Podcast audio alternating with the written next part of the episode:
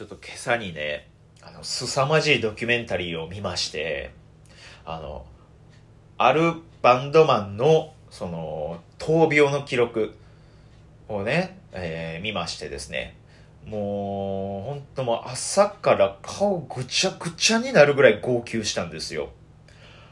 もうこれ皆さんにもぜひ見てほしいんですけど、夜見るのをおすすめします。もう朝に見ちゃうと、もうその日一日、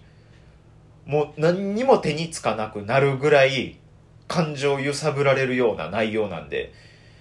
僕はもう朝に見ちゃったんでね、もう今日はもう昼からちょっとね、あのトークライブハウスのラテラルでバイトやったんですけど、ちょっと正直そう、バイトも、これは何にも手につかへんぞって思いながら出勤しましてね。もうちょっとぼーっとする頭で行きましてね。で、その日たまたまトークライブの内容がですね、その大学の教授の方が来られて、平家物語について話すっていう内容やったんですよ。だからもう、あずき坊主のそのまあ範囲外というか、全然興味ないことやから、まあこれはね、別にその揺さぶられることもないなと思って、ああ、でよかったよかったと思いながらね、あの、作ったドリンクを持っていくために、あの、ホールの扉ガチャって開けましたら、あの、教授が喋ってたんですけど、え、ということでね、あの、この空間っていうのはある種このメタバースと一緒なんですよねって言ってまして、め、め、メタバース？え、え、え、平家、平家物語の話って聞いてるんです？え、メ、メタバースって言ってる、60歳のおじいちゃんが、え？って、あの、一瞬だけ、あの、朝号泣したドキュメンタリーが全部頭の中からぶっ飛びました。すごい一日でした。あずき坊主の豆しゃべり。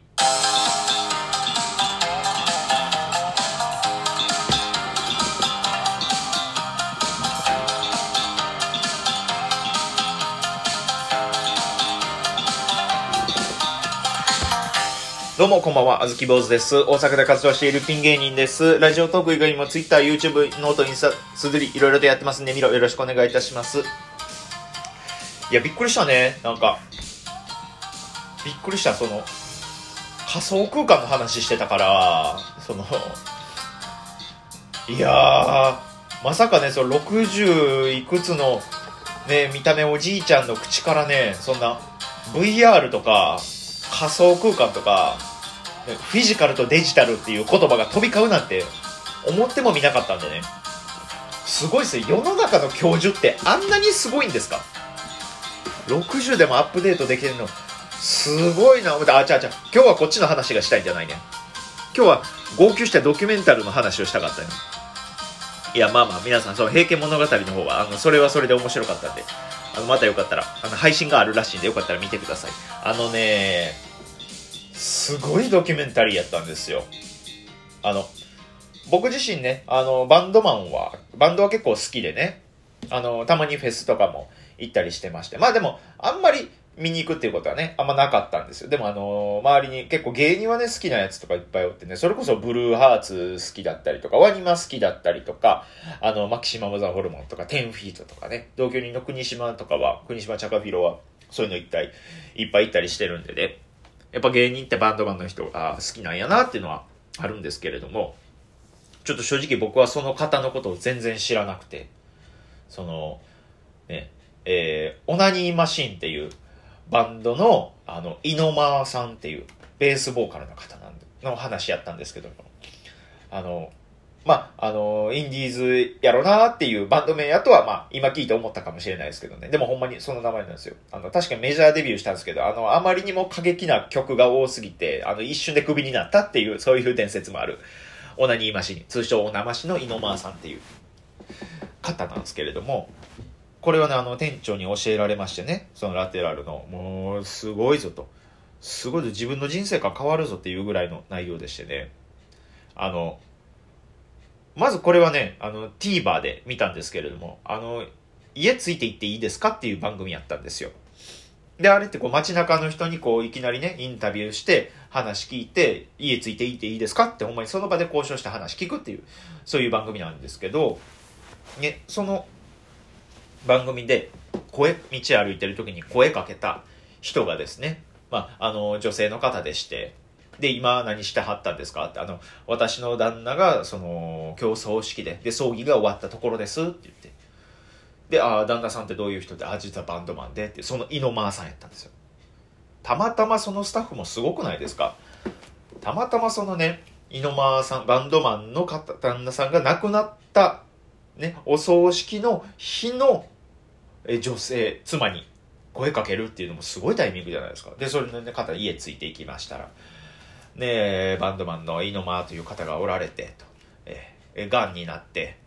えー、で、いろいろ闘病生活を経て、えー、今、えー、葬儀が終わったんですっていう話を、奥さんの目線でいろいろ語られてまして、家の中もすごいこう、えー、旦那さんのこう、亡くなられた、えー、旦那さんの思い出とかをいろいろ、えー、いろいろ辿っていくっていう話やったんですけれども、ただここで終わらなくてね、この後何がすごいかって、その亡くなられた井の間さんを本当に亡くなる瞬間までその病気が分かった時から亡くなった瞬間までずっと追い続けてるディレクターがいたんですって。それがまた同じ曲でしてね。同じ曲やったかな。であのスーパーハイスーパーハードボイルドグルメリポートっていう番組を作ってるディレクターの方なんですけれども。たまたまその追いかけてるディレクターがいましてね。でその映像と一緒にその家ついていいでいっていいですかも一緒に合わさった、えー、ドキュメンタリーを見ましてね。いや、すごかったんですよ。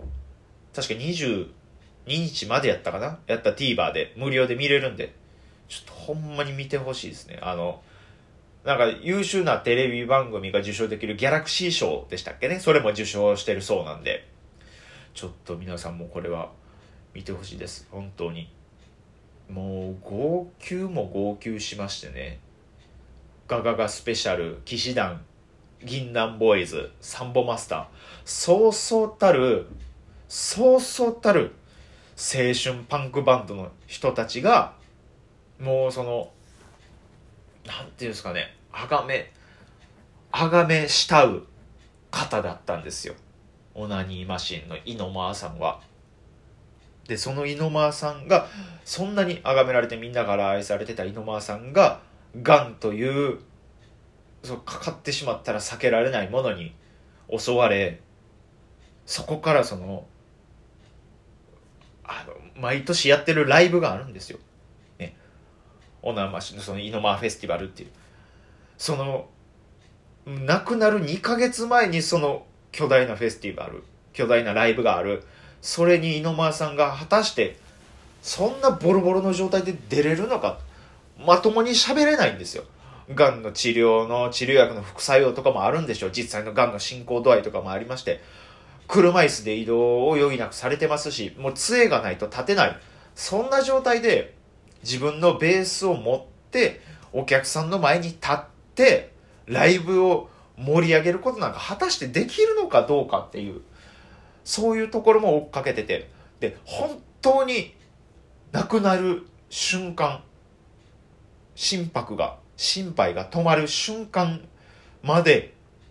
カメラが追いかけてましてね。で、もうその一人の男の生き様、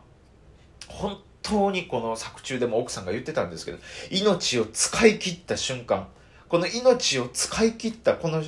瞬間まで全て見ることができるっていう。井の間さんをね、下上絵頭2時50分さんとか、こう、空気階段とかもね、出てまして、もうこの本当にもう言葉にならない、えー、あのー、なんていうんですかね、泣いてしまうシーンがあるって、やっぱこれだけやっぱこう愛された人が亡くなるっていうのはなんでなんだろうと、この無情さも、無情さも感じるし、あれだけ、えー、青春を歌って、で、童貞の男たちに勇気を与え続けた井ノ間さん、あんだけ元気で、も気丈に振る舞いまくってた井ノ間さんが、生前残していた手帳に、闘病日記に残していたメッセージだとか、最後にこう、井ノ間さんに聞いた質問の井ノ間さんに対しての井ノ間さんの答えだとか、それら全てが凝縮されてる、いやー、1時間でしてね。本当にこれは衝撃受けたと思います。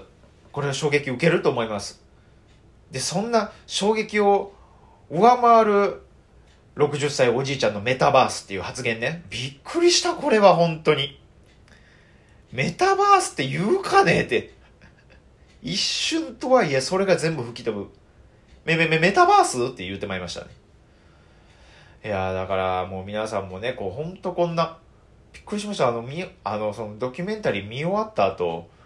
僕鏡で自分の顔見たんですけど、本当にこう、あ、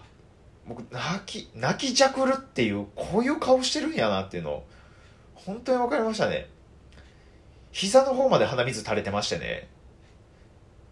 で、まあ、これもびっくりしたんですけど、あの、途切れずに膝まで流れてたんですよ。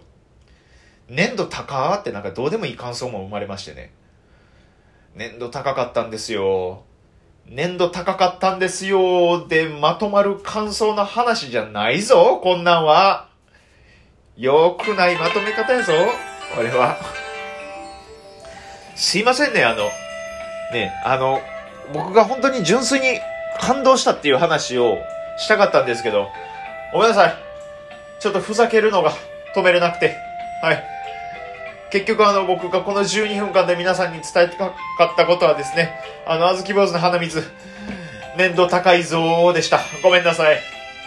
ごめん。申し訳ない。あの、でも本当に、本当に、あの、皆さんに見てもらいたい。あの、人生とは何か、あの、生きるとは何かみたいな、死ぬことって怖いのか怖くないのかみたいなことを考えるような話となってますんで、皆さんぜひ見てください。僕のツイッターに、えー、引用のね、元の部分上げてますんで、シェアしてますんで、ぜひお願いいたします。あずき坊主でした。僕は明日からも命を使い切れるように生きます。皆さんもそうあってください。以上です。ありがとうございました。